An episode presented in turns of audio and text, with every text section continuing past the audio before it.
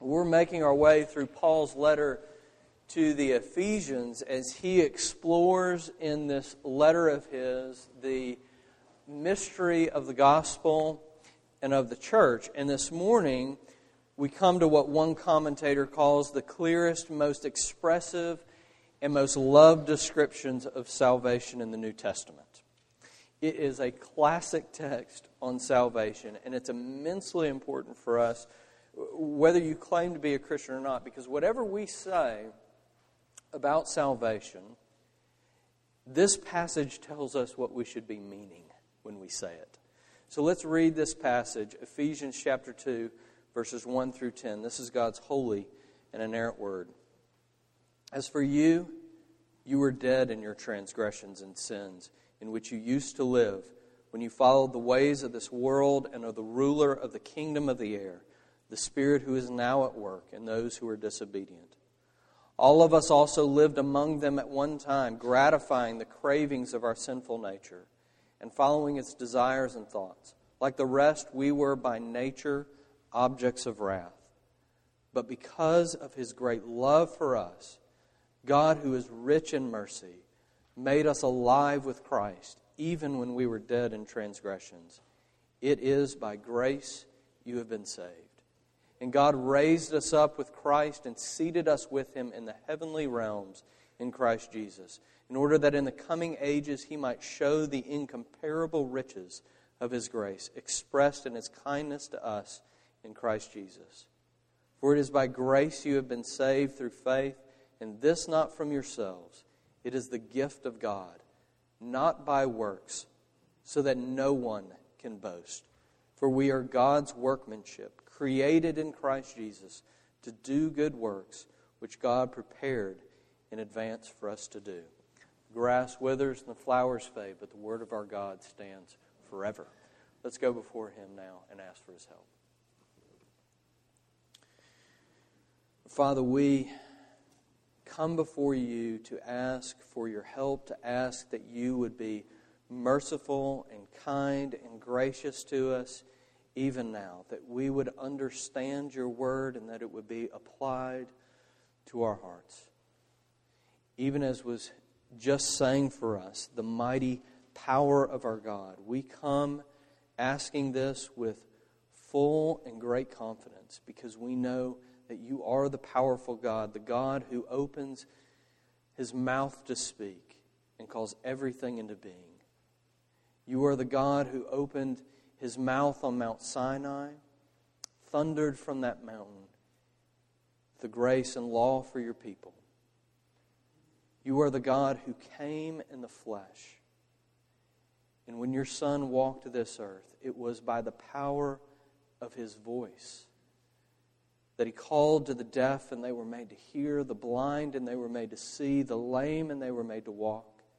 It was by the power of his voice that he spoke into death itself and called to life those who were dead. Father, we pray that by your Spirit, you would allow us to hear your word with that kind of power this morning that we would trust in the power of your voice to wake us up, to confront us, to call us away from all our many idols, and to trust in Jesus. Fathers, we come and gather together, we confess that we're all broken. We all are dealing with life in this broken world, and we are all facing different symptoms of our misery in this broken world. And some come in to this very room, to this very building this morning, find themselves just needing a word, just needing a sentence, something that will help them make it through the coming week. There are those who come facing hardships in life and wondering in the midst of those hardships where you are. Wondering and even praying along with the psalmist, How long, O Lord, how long?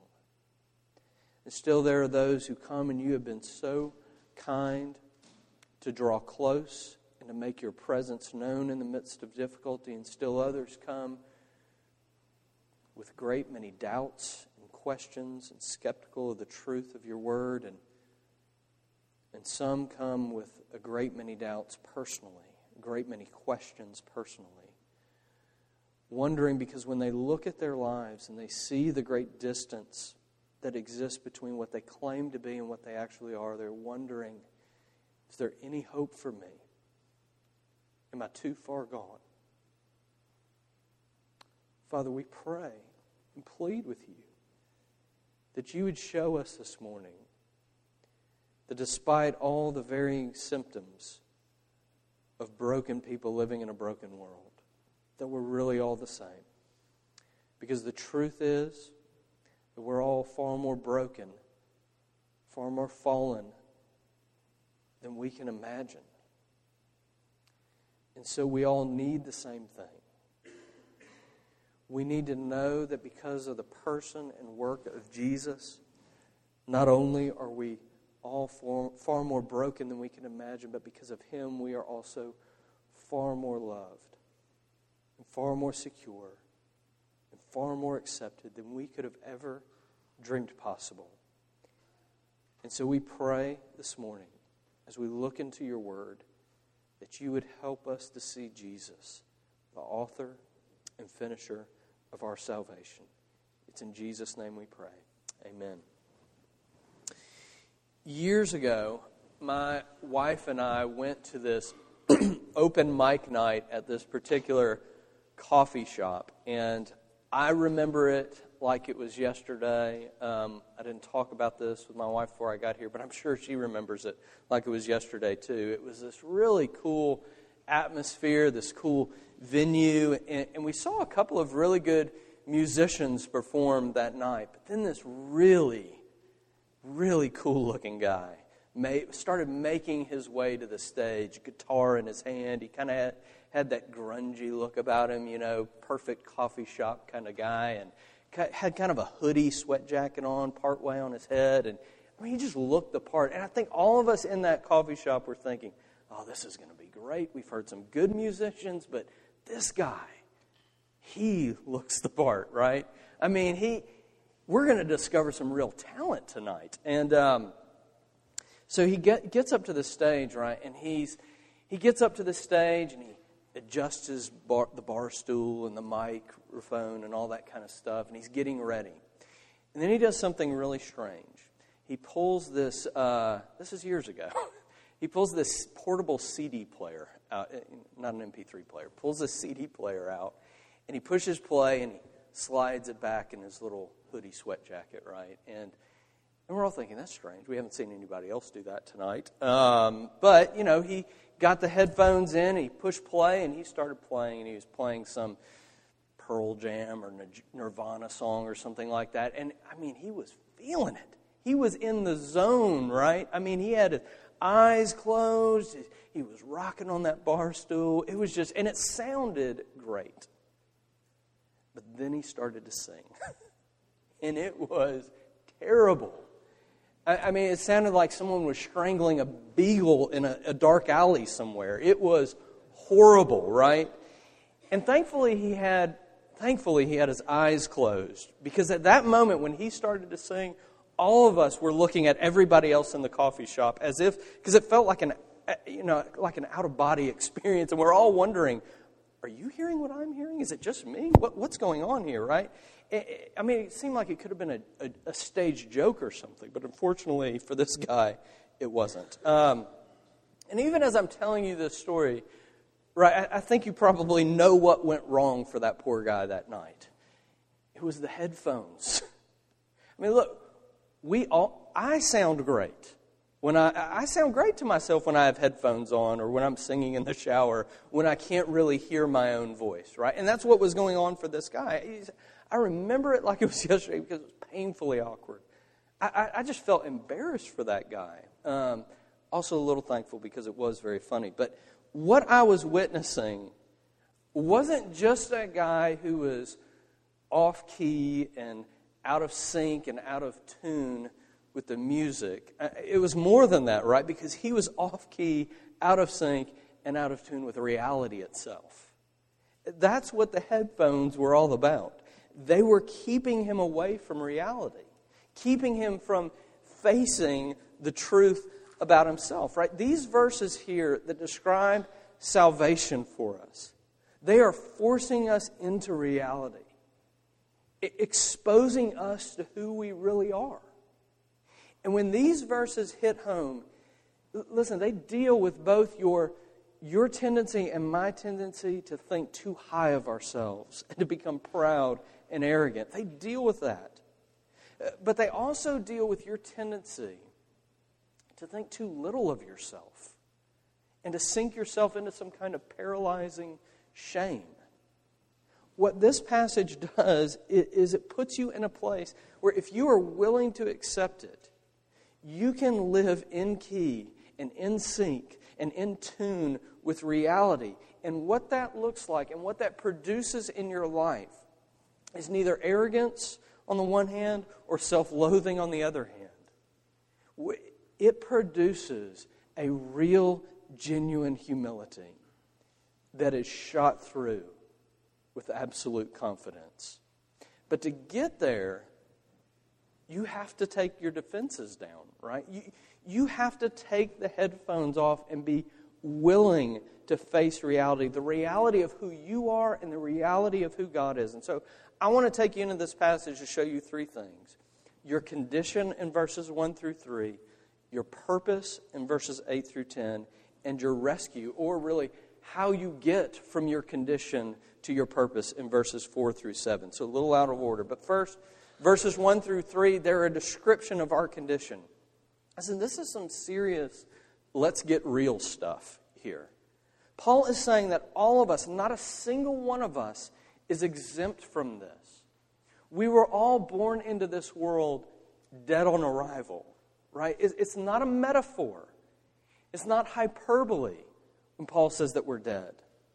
It's not a figure of speech. Paul is saying that the first thing you and I need to face is that we were the real walking dead, if you've seen that TV show. Um, you see, verse 1 we were dead in our transgressions and sins. And what follows is a description of our very real slavery.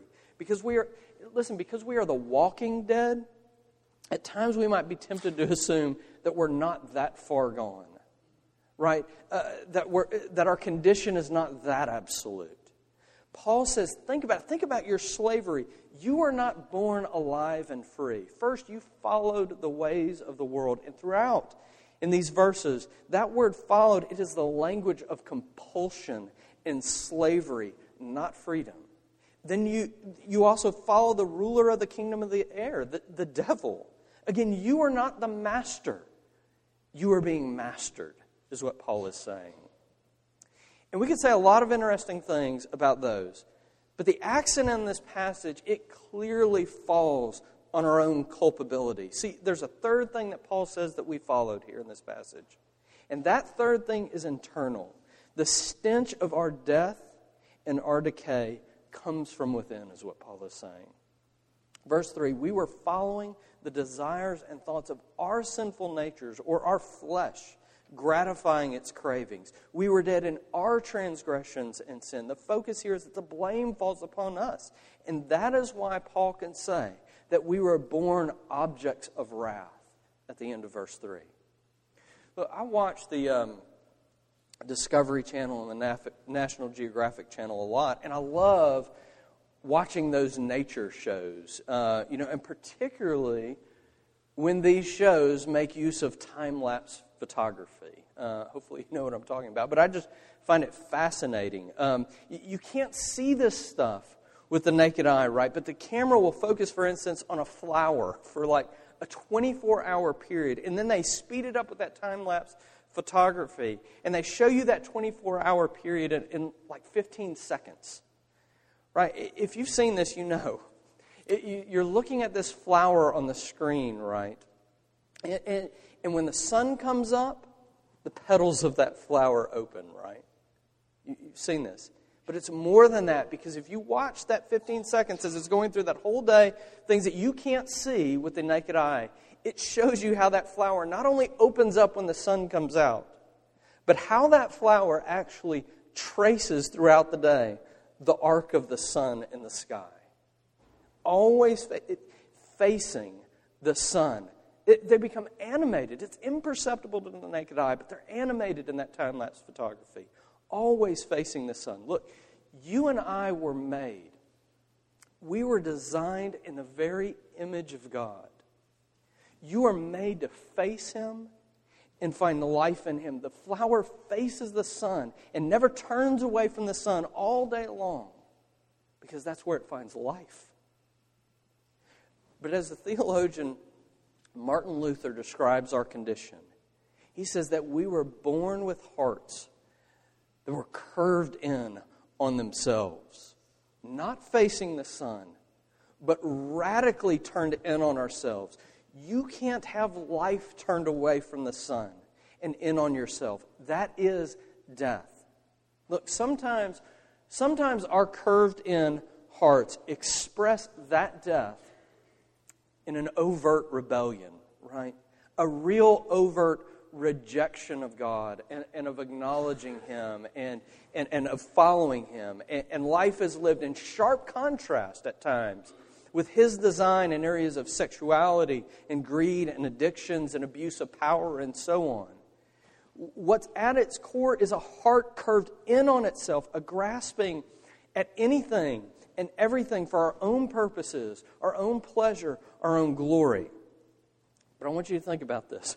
One commentator, whose name is, and I'm not kidding about this, is Klyne Snodgrass. Very unfortunate for that guy. But he puts it this way He says, he writes, Paul is pointing us to a pervasive depravity, a depravity that extends to all human thought and action. This text does not merely address evil sinners, it addresses all of us. Religious people, too, can be dead in sins. See, before you dare take comfort that you are not like those people, more often than not, our curved in hearts express their death in morality and religiosity. And we live ethical and moral and good lives, and we're good friends, and we're good parents, and we serve the needy, but we're really doing it all for ourselves in an effort to gain control and power for ourselves, in an effort to soothe the emptiness of our hearts and convince ourselves that we're good. You see, it may appear good on the outside, but it's just another way that we're grasping and seeking to gratify the cravings of our flesh, of our sinful nature. The dead condition that Paul is describing is absolute and universal. Have you faced that reality that we were by nature objects of wrath, totally curved in on ourselves, turned completely away from the face of God, either in overt rebellion or in morality? and religion. Now, second, I want us to look at verses 8 through 10 to see our purpose. We'll come back to verses 4 through 7. Uh, but first, I want to see you to see the contrast the contrast between your condition and your purpose, right? And, and then we'll come back and talk about how we get to this place. Verse 8 hints at what we're going to be talking about next because it's a summation of verses 4 through 7. Namely, that salvation from beginning to end is a gift by grace. But think with me about verses 9 through 10 here. The idea that you were not made, that you were not made or remade for boasting. You know, the flower in the field, it, it finds its life and its nourishment as it traces the arc of the sun, right? As it draws on the sun. And though that flower may be gorgeous, may be glorious in its splendor, it has nothing to boast about because it draws its life from the sun. When we hear the word boasting, we, we tend to think about things like bragging or showing off, those kind of things. But it's more than that. Paul is using the word boast to talk about what you glory in, what you place your confidence in, where your hope is, where your trust is. You and I, we are grasping creatures, uh, as we've already said, grasping for our significance grasping for our, our meaning, our worth, our value, and our identity. And how do you and I do that? How do we grasp for those things? What we tend to do is we run to our resumes, whether they're real or imagined. And we say, look at my salary, look at my accomplishments, look at my grades, look at my well behaved children, look at my simplistic life, look at my well connected, complex life. You know, look at my appearance, look at my career, my moral performance, my personality, my work ethic. And look, a lot of that passes a superficial inspection. It looks good, but at its core, it reveals a heart that will grasp at anything and everything as an identity factor, anything within its reach. This is how we naturally deal with our guilt, with our shame, with our fear, with our failures. This is how you bolster your confidence to face the hardships and the trials of life. We run through the resume, but look at who I am. And we pound our chest, assuring ourselves. And it wears you out, doesn't it? I mean, it's exhausting work running to that resume. And we know how fragile it really is, but we keep running to that resume. Paul is saying that you were not made or remade for that kind of life. You are made to face the sun and humbly rest in grace. He's talking about an end to boasting and glorying in yourself. But there's more in these verses than just humility and dependence. Paul says that we are God's workmanship created in Jesus. You see, that's why I kept saying that we, that we were made and remade for this. When you, when you finally get out of your curve, of being curved in on yourself, you realize that you were remade, that you are a new creation. A lot has been made of this word workmanship in, in this passage that Paul uses. It's the Greek word poema, uh, where we get our English word poem, right? And a good translation of this would be to say that we are, we are God's work of art, His masterpiece. Right? Far from a humility that shames you, God assures you that you are His, you are His masterpiece in Jesus. But you know, how is that possible? Because I know some of you pretty well, and I, I definitely know myself a lot better than, than I know any of you. How could we even be? How could we even come close to be being considered a masterpiece? I mean, with all of our failings, with all of our inadequacies, with all of our sin, with all of our brokenness, the key, I think, is to understand verse 7 that God is taking broken, inadequate, fallen you and me, and He's showing off His grace to the world. And not just grace that gets you out of hell, but His grace that over time transforms you more and more into His image. See, Paul speaks negatively about works in verse 9 as something to take confidence in, but he comes right back in verse 10 to assure us that God has prepared us for a life of God, good works. You know, the flower, it, it opens its petals, right, to the light of the sun. And Paul is saying, You were remade, you were recreated to blossom before the Father. To blossom into a fruitful life of good works before your Father in heaven. There's a story about Michelangelo, the artist, chipping away at this shapeless rock, and someone asked him, You know, well, what are you doing here? And his reply was, I'm liberating an, an angel from this rock. Right? If you are going to possess a right view of reality and have a humility that is shot through with confidence, you have to learn to look at your life from the perspective of heaven. That God is in the process even now in the midst of your brokenness, your sin, your inadequacy, and your failings. He is in the process of chiseling and chipping away and shaping you into the image of His Son, Jesus. He has recreated you, brought you to life to realize your purpose in Jesus, which is reflecting His character, what does that mean? It means that you are to reflect His character in love and joy and peace and patience and goodness and faithfulness and gentleness and self control. It is to be fleshed out in your lives from the inside out in real, concrete ways. But uh, let me leave you with one little application here. If God is doing if he is doing all of this to display his grace, to put it on display for the world, then that means he wants you to reflect that in his character. Are you becoming more and more a person who spills out grace to those around you? Are you becoming quick to forgive and slow to anger? Are you friends with people who are not like you? Are you open to outsiders? Are you hospitable to the broken in your life? Are you becoming a person of grace? Now, finally, then, your rescue. How do you and I get from our condition to realizing our purpose as new creations in Jesus? Uh, some of you, I think, have probably seen the old. Uh, sitcom called Home Improvement with uh, Tim the Toolman Taylor. It was a favorite of mine uh, coming up. But um, it, Tim the Toolman Taylor and his neighbor Wilson. And Tim, you know, he's always finding himself in some kind of problem and, or something like that. And he winds up in the backyard of his house talking to his neighbor Wilson over the fence, right? And this neighbor of his, Wilson, is is like his Jiminy Cricket, you know, or something. He, he's helping him navigate his way through life. And so in this one episode, Tim, he's having this difficulty with his, his boys, and he's trying to figure out how to discipline his boys. And Wilson says that Tim's description of the problem sounds to him like verruca vulgaris, which, verruca vulgaris, if you didn't know, is the scientific name for warts, right?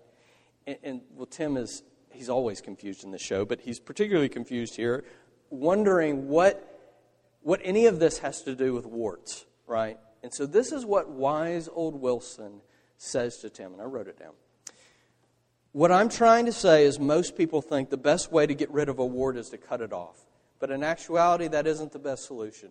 See, the wart will reappear because the virus is still below the surface. And then he says, the only way to get rid of a wart is to go beneath the surface of the oily skin and dig out the root.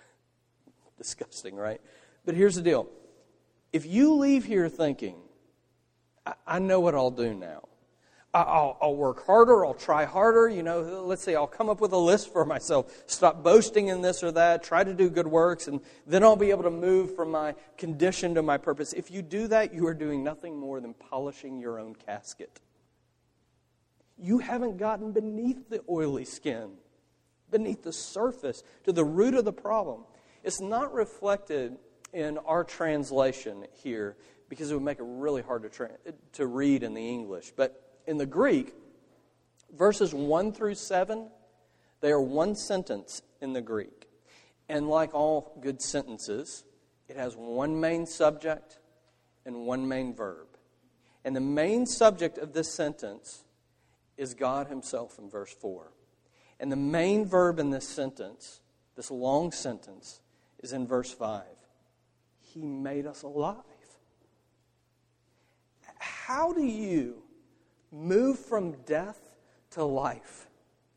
You don't do anything, Paul is saying.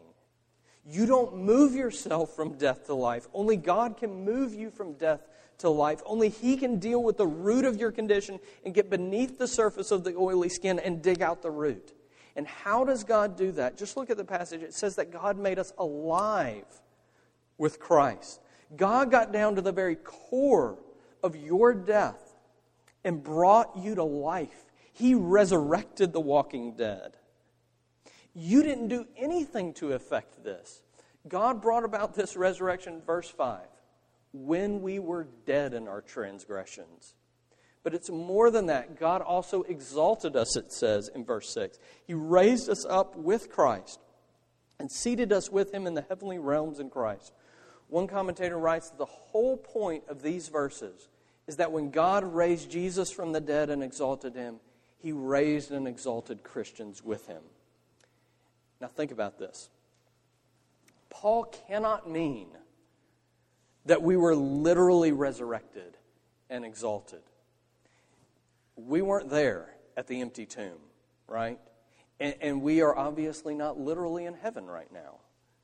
But it's also more than a metaphor. The whole tone of this passage is one of reality and one of absolutes. So if it's not literal, but it's also more than metaphor, then Paul must mean that we have been legally resurrected, and exalted.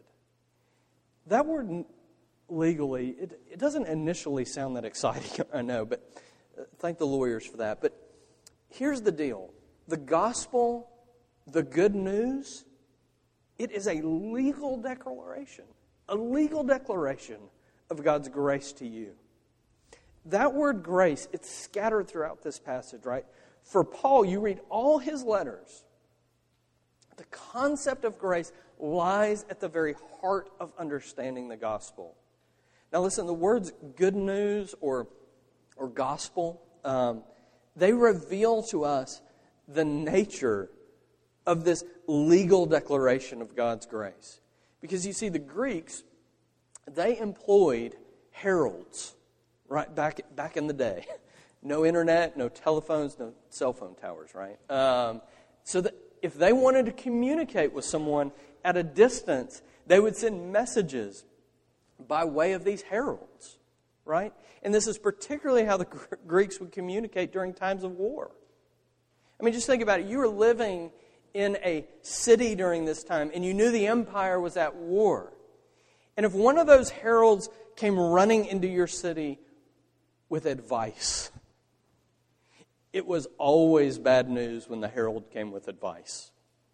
Because that meant get ready. The enemy is advancing. They push back our, our front lines, man the battle stations. They're coming. Get ready to fight. It's, advice is always bad news. But these heralds, they were literally called good newsers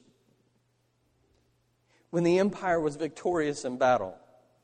Right? Because these heralds, they would run to your city, not with advice, that's always bad news, but with a legal declaration, with an announcement, with a proclamation that the battle is over, that the enemy has been entirely defeated, though you never lifted a weapon to defend yourself.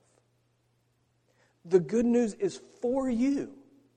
It was done for you on your behalf, and you are free as a result of it. That's the kind of grace that Paul is talking about here.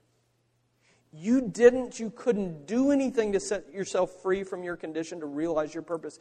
God did it for you in Jesus. There is no burden of advice here because this is a legal declaration. Okay, listen, the essence of your condition was a desire on your part and my part to substitute ourselves for God, to boast and to glory in, and to take confidence in your own resume. And the essence of your rescue was that God came and He substituted Himself for you. He fought the battle for you in your place legally. Jesus came and he satisfied God's wrath by taking it on himself, and he legally raised you from the dead and exalted you to the heavenly realms, clothing you in his own righteousness. So that this great love that Paul talks about in verse 4, it is legally the same kind of love that the Father has for his own son Jesus. And it doesn't get better than that.